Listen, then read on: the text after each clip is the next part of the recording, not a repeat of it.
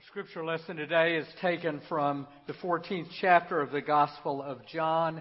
I'll be reading verses 1 through 4, verse 6, verse 9, and then verses 25 and 27. Do not let your hearts be troubled. Believe in God, believe also in me.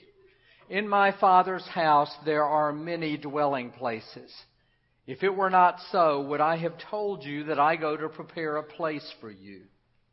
And if I go and prepare a place for you, I will come again and will take you to myself, that where I am, there you may be also. And you know the way to the place that I am going. I am the way, the truth, and the life. No one comes to the Father except through me. I have said these things to you while I am still with you. But the advocate, the Holy Spirit, whom the Father will send in my name, will teach you everything and remind you of all that I have said to you. Peace I leave with you. My peace I give to you. I do not give to you as the world gives. Do not let your hearts be troubled and do not let them be afraid. This is the word of the Lord. Let us pray. Oh God, through word and music, through prayer and silence, let us remember, confess, and give thanks. Through Jesus Christ our Savior. Amen. I've chosen this passage to serve as an introduction to this service and an umbrella under which we will stand as we hear our music and reflections on this Remembrance Sunday. This passage is popular at funerals and memorial services, and over the centuries it has provided great comfort for people who have faced the loss of someone they love for those who have died in service to their country, and for those mourning. It reminds us that as distant and transcendent, as majestic and mysterious as God is, it is in the life of Jesus Christ that we have seen of God all that is possible for us to see in this life. As Jesus says, whoever has seen me has seen the Father.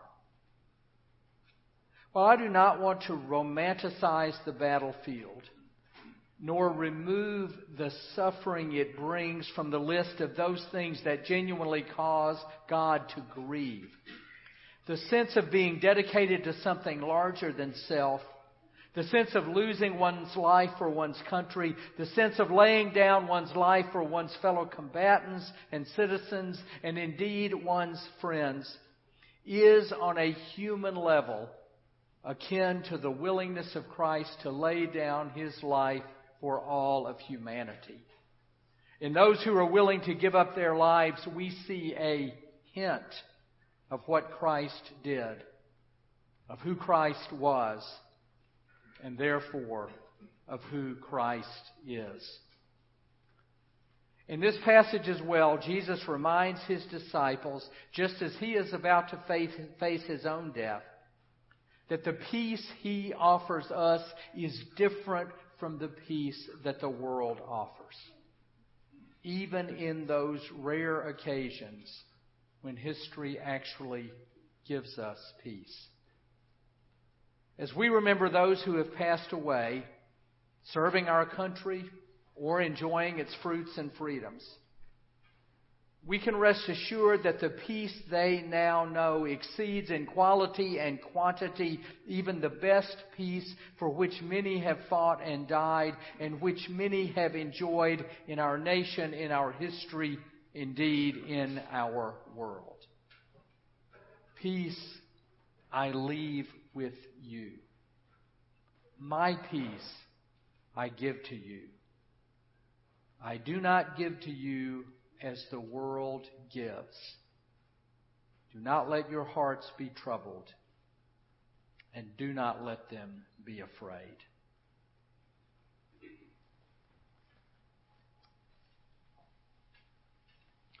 Two weeks ago, in celebrating the 500th anniversary of the Reformation, we stressed that one of its driving forces and crowning achievements was placing the scriptures of the Old and New Testaments into the hands of all the people.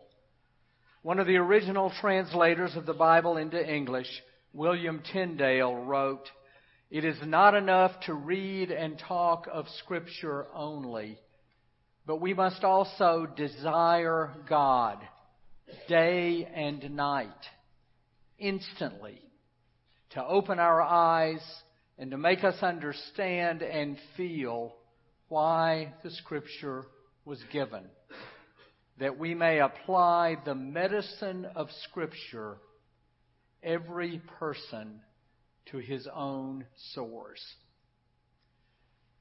In God's giving of life, in the loss of life, in our mourning of such loss. Scripture is our ultimate source, indeed our sole hope for gratitude for life, and for consolation at its passage. As Tyndale says, we apply the medicine of Scripture, each to our own source. This focus on the Word as our sole hope is put to music by the following piece our choir will sing from Fauré's Requiem.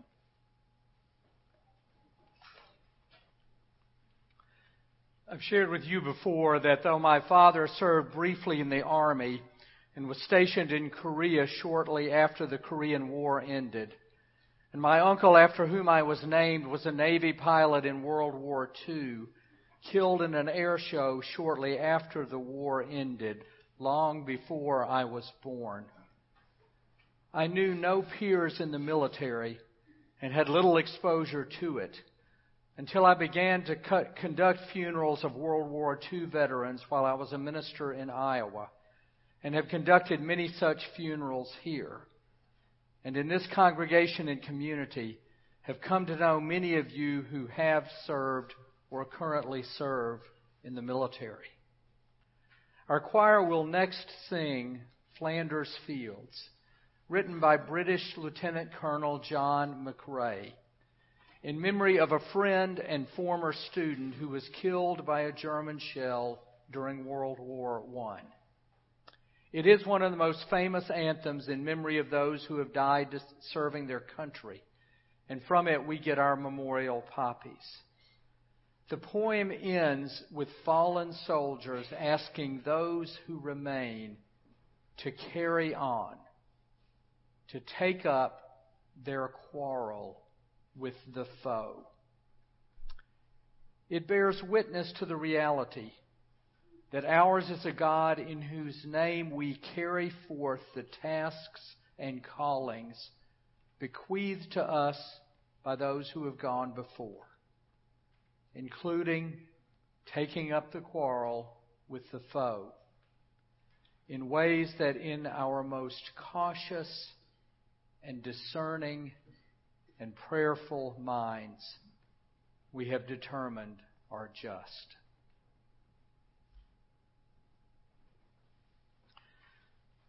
Perhaps the most important consolation and support that God provides us when we remember those who have gone before is God's reminder that what we do on earth in seeking to defeat evil, in defending the good, in fighting for justice and in making peace is a mere parable of the ultimate triumph over evil that God brings and the peace Christ gives, not as the world gives.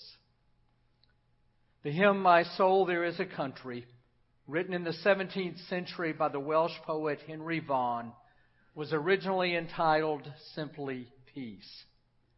It bears witness to the utter and absolute distance between God's peace and our peace, and God's promise of ultimate peace to us through the one born in a manger. Like the hymn we sang to open the service, O Day of Peace, My Soul, There is a Country was composed by Charles Parry. The two works share a common theme in their words as well as in their composer. During the opening hymn, we sang, Then enemies shall learn to love. All creatures find their true accord. The hope of peace shall be fulfilled, for all the earth shall know the Lord. In the hymn the choir will now sing, we hear, If thou canst get but thither, there grows the flower of peace, the rose that cannot wither, thy fortress and thy ease.